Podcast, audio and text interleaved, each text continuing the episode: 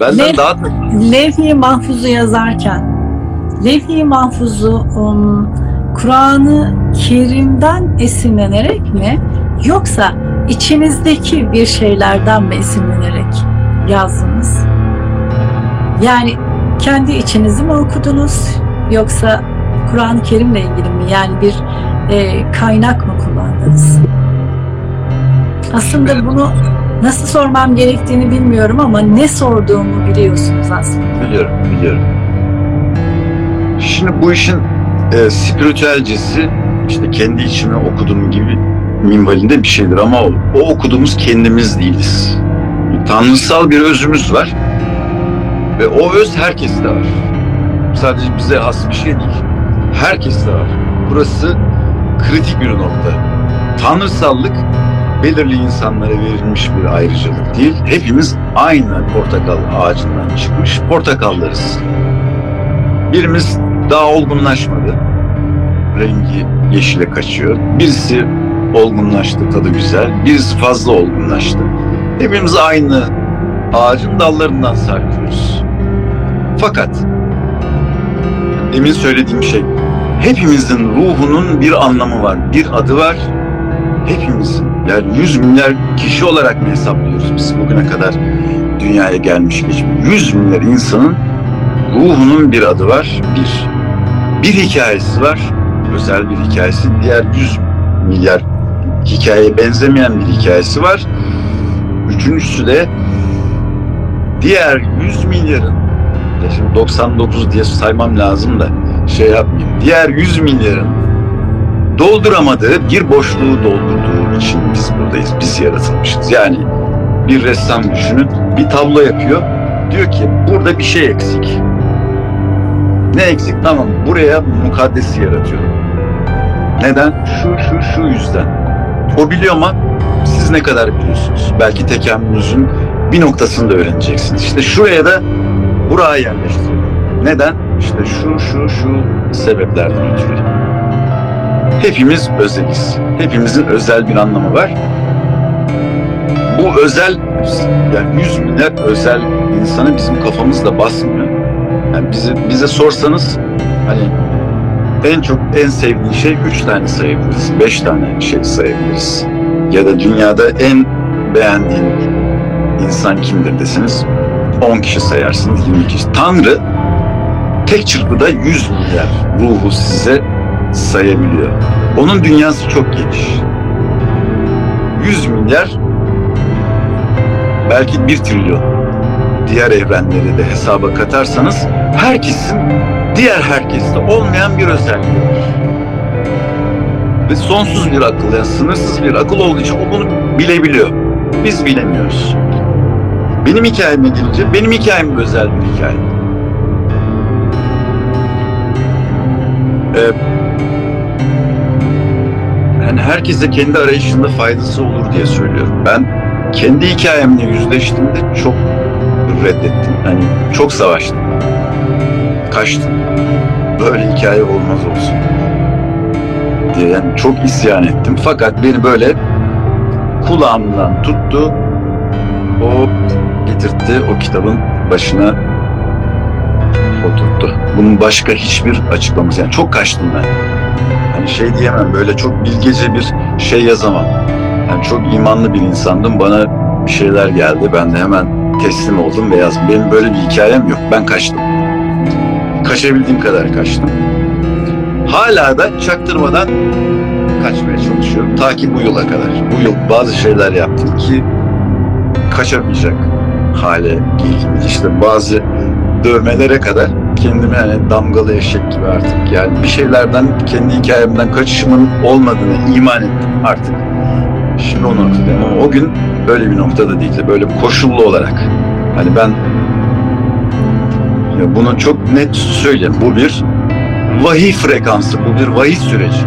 Yani burada büyütecek bir şey de yok, küçümseyecek bir şey de yok. Yani bunun bir ortasını bulmamız lazım. Bu kitap bir vahiy sürecinin ortasında çıktı. Dersem ki bunu ben muhteşem beynimle, muhteşem vizyonumla yazdım, kendime yazmış oldum. Buradaki güzelliği. Ben Ben yazdığımı okudum sadece. Hala da okuyorum. Hala görüp herkes işte paylaşıyor, görüyor. Allah Allah diyorum. Hiç hiçbir fikrim yok. Yani onun ne ara yazıldı o, nedir o hiçbir fikrim yok. Yani bir şeye giriyorsunuz ve o şey sizi alıyor. Siz sadece yazıyorsunuz onu. Ama aslında okuyorsunuz. Yani bilmediğim şeyleri yazdım. Bu enteresan bir yani yazarlık nedir? Bir şeyler düşünürsünüz, bir şeyler araştırırsınız.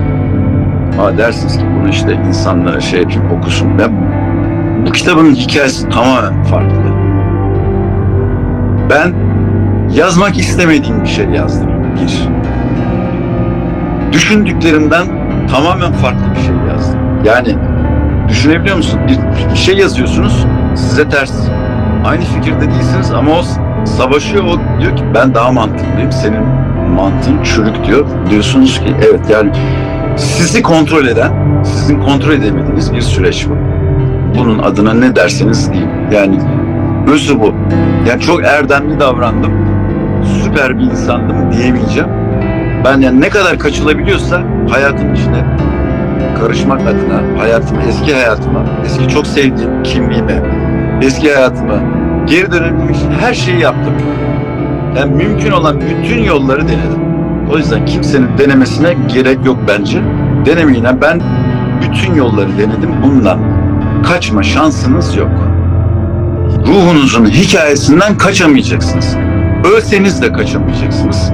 Yeniden doğsanız da kaçamayacaksınız. Bir hikaye var ve biz bu hikayenin bir parçasıyız. Yani şu, bu beynimize, zihnimize çok da fazla anlam e, yüklemenin de anlamı yok. Gerçekten biz bu evrende olan şeyleri anlamaktan aciziz. Yani insan vücudunu düşün. Daha şu vücudun nasıl çalıştığını anlayabilen var mı Allah aşkına? Her gün bir, demin bir videoya denk gelmişti. Bir yerimiz kanadığında o yara nasıl kapanıyor? Yani vücut o kanın dışarı gitmesini nasıl sağlıyor? Bununla ilgili bir video. Bununla ilgili değişik özellikler, değişik maddeler, kimyasallar, bir şey, bizim hiçbir şeyden haberimiz yok. Yani bizim şu bedende neler olduğunu dahi bırakın bu bedeni yaratmayı. Yani birisi karşımızdaki güç hiç yoktan bunu yaratabiliyor. Yani hiç yoktan insan diye, insan ruhu diye, insan bedeni diye bir şeyi hayal edebilen ve bunu sıfır hatayla meydana getirebilen ve bunu istediği kadar yapabilen bir varlık var karşında. Sen şimdi bunun nesiyle rekabet edeceksin? Tanrı'nın nesiyle savaşacaksın? Silahın nedir burada? Ne oluyor? Yani Tanrı'ya taş mı atabileceksin? Hiçbir şey yapamazsın. Tanrımıza, gerçek Tanrı'ya, insanların anlattığı Tanrı'ya değil, özdeki, gerçek, o bilinmeyen, o sonsuz, yaratıcı Tanrı'ya teslim olmaktan başka hiçbir şansımız yok. Bir kere bunu bilmemiz lazım. Yani benim ellinci yaşıma doğru ilerlediğim Levh-i Mahfuz'la geçti önemli bir kısmı. En büyük sonuç bu. Sen Tanrı'yı yönetemezsin. Tanrı seni yönetir. Ve bunun da sebepleri var. İyi ki Tanrı seni yönetiyor. Sen Tanrı'yı yönetmiyorsun. Çünkü daha akıllı olanın yapması lazım. Bizde o o kapasitemiz yok. Çok güzel şeyler başarabiliriz.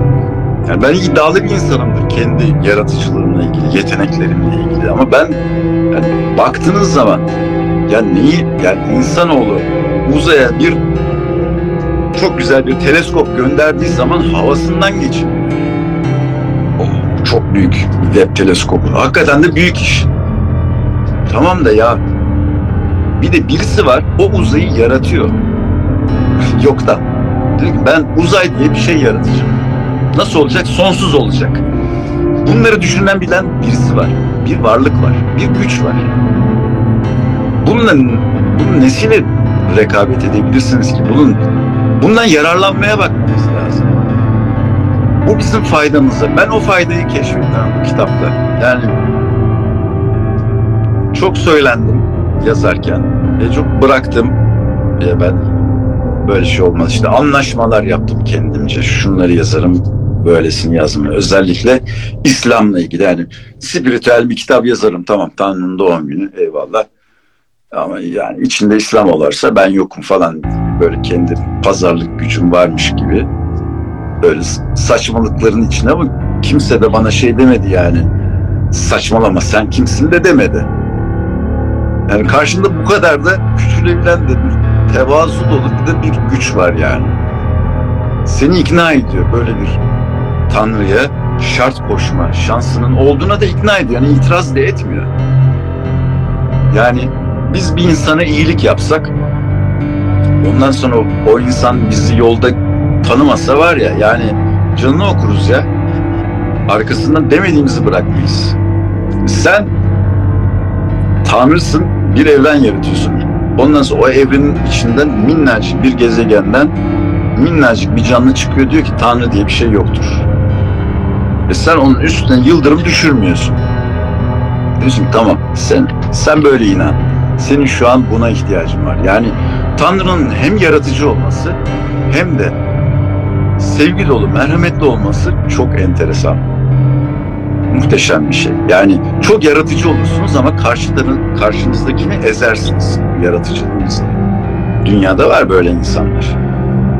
Bir takım özellikleri var. Bunu insanları dövmek için kullanıyorlar. Bizim yaratıcımız, bizim kainatın kreatif direktörü enteresan bir şekilde yokmuş gibi kendini yok edebiliyor. Yani Tanrı şeffaf. Tanrı şeffaflaştırabiliyor kendini. Aslında her yerde aynı, hava gibi, oksijen gibi. Her yerde ama göremiyoruz. Çünkü niye? Kimse tarafından görünmeye ihtiyacı yok. Biz kimiz ki? Biz alkış yapacağız. Aa, yaşasın Tanrı diye bir şey vardı. Biz sekiz milyon insan sonsuza kadar alkışlayalım. Gider mi ses karşı tarafa? Biz kim? Biz neyiz ki yani? Bu yaratıcılığı sevgiyle tamamlaması çok önemli bir şey Tanrı'nın. Bu bir devrim işte, Levh-i Mahfuz'un. İşte o zaman Tanrı'nın doğum günü olarak başladı ilk cilde. En büyük devrimi budur. Ben de bu devrimde e, çok direnen, ama tabii ki şöyle de bir bir tarafım da var. Birisi bana bir şeyin yanlış olduğunu ikna ederse ben bir saniye bile direnmem. Yani bir şey yanlışsa anında onu çöpe atarım. Şeyim yoktur. Yani bir vasıf arıyorsak böyle bir vasfım var. Doğru neredeyse ben onun peşindeyim. Kimde olursa ben onun o fikrini alırım ve ona da gerekli şeyi veririm. Krediyi veririm. İşte teslim olduktan sonra o içimizdeki sese her şey çok daha kolay olmaya başladı. Ama demin söylediğim şey oydu. Hani kimse zannetmesin ki ben burada gerçekten evrenin e, en büyük sırları var. Ya şaka değil. Bunu bir kardeşiniz yazdı. Sizin gibi bir hikayesi olan, herkesin hikayesi gibi bir hikayesi olan bir insanım. Ve bu gerçekten bunun içinde insanlığın bugüne kadar çözemediği, bundan sonra da çözemeyeceği şeyler var. Bu nasip oldu. Bu başka hiçbir açıklaması yok. Bu ben, benim bir özelliğimden, benim vasıflarımdan, yetenek, bu hiçbir şeyle açıklanamaz bu kitap. Ben açıklamaya çalışmıyorum. Ben sadece şunu öğrendim. Ben bana söylenen neyse, bana ilk sesim. Ne söylüyorsa ben onu, onun işçisiyim, ben onun emrindeyim. Bunu yapmak zorundayım. Ben teslim oldum ve onun ortaya bunlar çıktı. Ama teslim olmak demek şey değil. İşte hani şey gibi de yorumlayanlar oldu. O doğru değil. Yani ben bir medyumda değilim ben. Yani yaz kızım.